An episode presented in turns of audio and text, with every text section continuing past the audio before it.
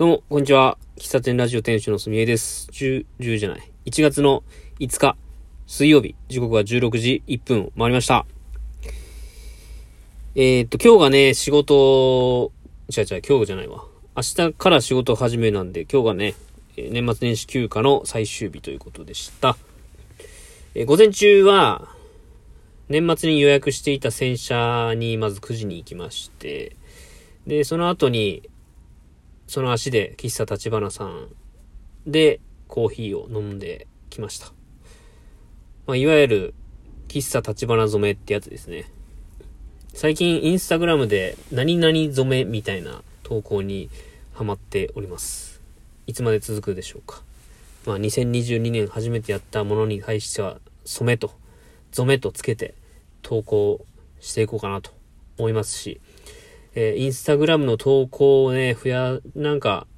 なんかちょっと楽しいんですよね。ツイッターとは違ってまた。写真メインだからかな。まあ文章も結構たくさん書けるし、文章はどれほど呼ばれているかわからんけども、インスタのフォロワーさんとツイッターのフォロワーさんってまた別の、こう、感じなので、だかそれ、インスタグラムでの、こう、交流みたいなものも作れていけたらいいなと思って年始からちょこちょこと投稿しております。えー今日はあのお便りについてね、ちょっとお便りをしていこうかなと思うんですけども、うん、ちょっと難しいお便りもあったんで、えっ、と、いくつかちょっと言える範囲でっていう感じでやろうかなと思うんですけども、えーこれはいつ来たやつかなまあ、年末12月の中旬ぐらいに来たやつなんですけど、えー、街は誰のものの配信をした時にいただいたやつだと思うんですね。えーと、読みますね。えー権威主義による統治なのでしょうかどうしても壁に絵を描くとか、世間と外れた文化は弾かれてしまう世の中ですよね。それも古く江戸時代から始まったものであり、戦時中に固定化され、近代化されてもなお、この統治方法による利益があるため、なかなか手強く取り払うことのできない風習に感じます。そういった加点されない減点方式な今の世の中を変えるにはどうしたらいいのでしょうかその辺のお話もお聞きしたいです。映画は見に行けな、行けてないのですが、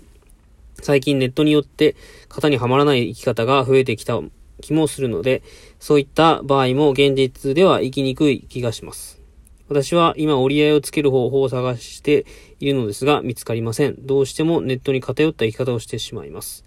すみれさんはどのように折り合いをつけていますか？ということなんですけど、これちょっと僕難しいよね。えー、まず、この統治方法による利益があるため、なかなか手強く取り払いづらいと。まあ世間から、そうだなまあ昨日の映画を見たときに、まあそもそも文化が違うので、えっ、と、ブラジルでは許されることでも日本では、まあ、弾かれたりするということは感じましたけども、どうしたらいいんでしょうね。どう、まあ、なんか、ま、僕は後で感じたのは、こう、個人個人が街とか公共のものとか、その、自分の家から出た、まあ、いわゆる公共っすね。公共に対して影響を与え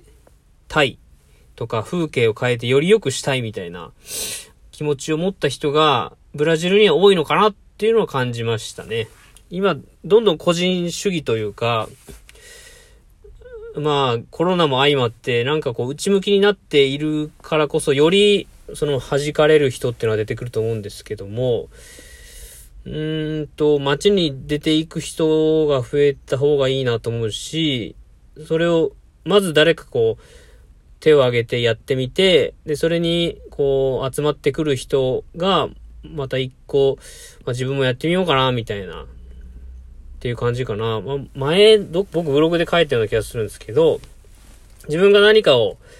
やる、やることで、うんと、やりたいけどどうしよう、どうしたらいいんかなっていう人の補助線になれないかみたいなことは考えたことがありますし、その言葉は僕が、あの、すごく尊敬している、こう、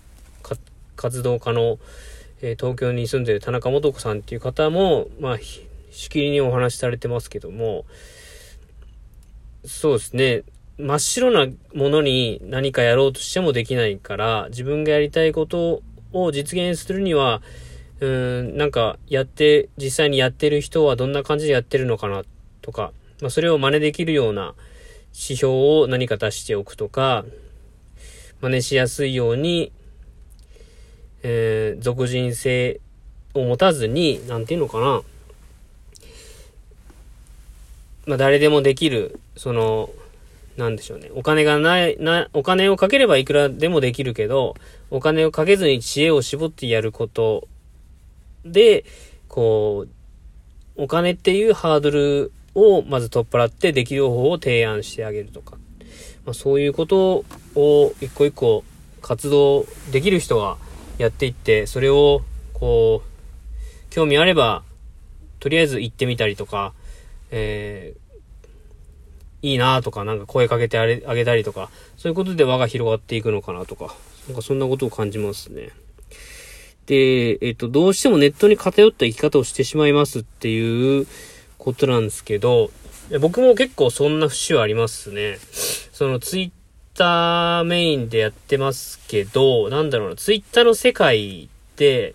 うん、まあ、リアルで繋がってない人の方が多いので、そこでなんかすごく、こう、ちやほやされてしまうことは、僕は、僕は多くて、で、それが全てと思ってやってしまうと、実際、リア、なんだろうな、ソーシャルの部分、デジタルの部分っていうのは、生きてる中で、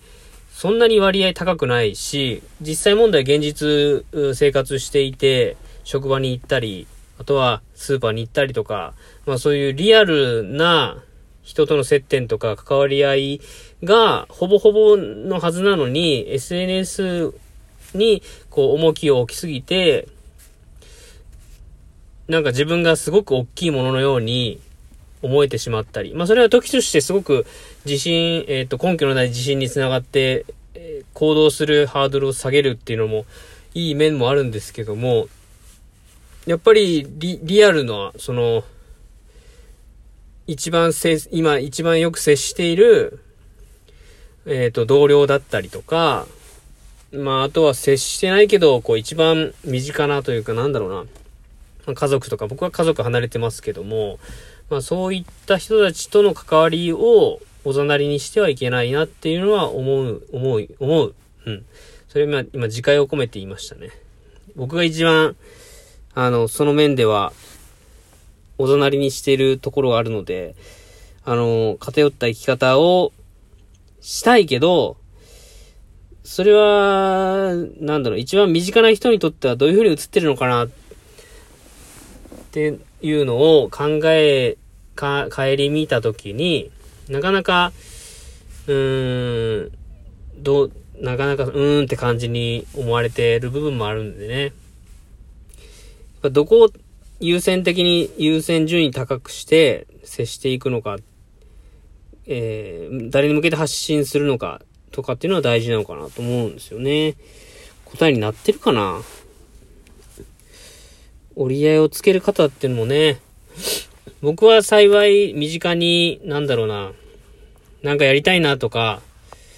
うん、まあ、会社員だけど、コーヒー屋さんを別でやりたいって思った時に、こう、背中を押してくれる、人がいるわけですよ。それは、まあ、これまで生きてきた中で、いろんな選択があった、あって、その環境に身を置けているっていうのはすごくありがたいことだなと思うし、あの、それは自分が行動してきた成果だとも思っているので、やっぱり何か変えようと思うとすれば、少し何か一歩踏み出す勇気というか、うん、どうだろうね。うん。まあ、その、なんだろうな、友達がいるから、まあ、できてはいるんだけど、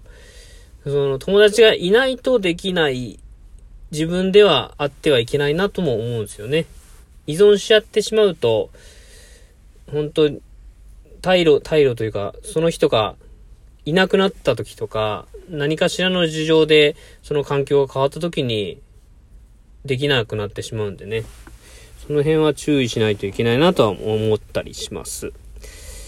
まあ、ちょっとお便り、これについて、この匿名さん、あの、お名前伺ってないんですけども、まあ、そんな感じでしょうか。いくつか、ちょっとお便りいただいてるんですけど、あとど、いこうかな。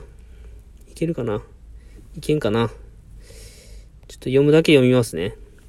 えー、これ多分映画関係の話だけします。えー、映画に見に行きたくなりました。お話を聞いていて思ったのは、教育で落書きしちゃいけないと思、教わったのは、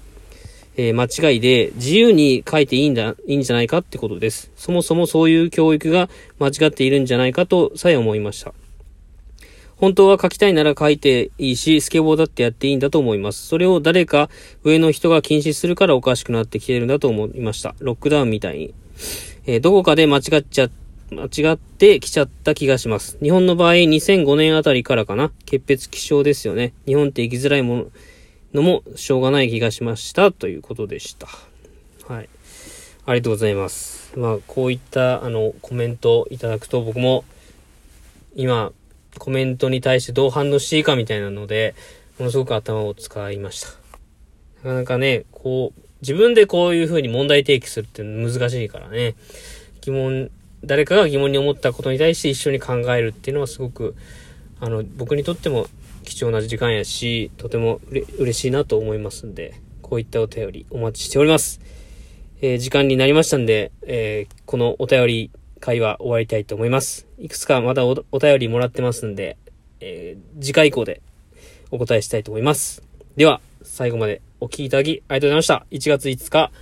の配信これで終わりたいと思います。喫茶店ラジオ、店主のすめでした。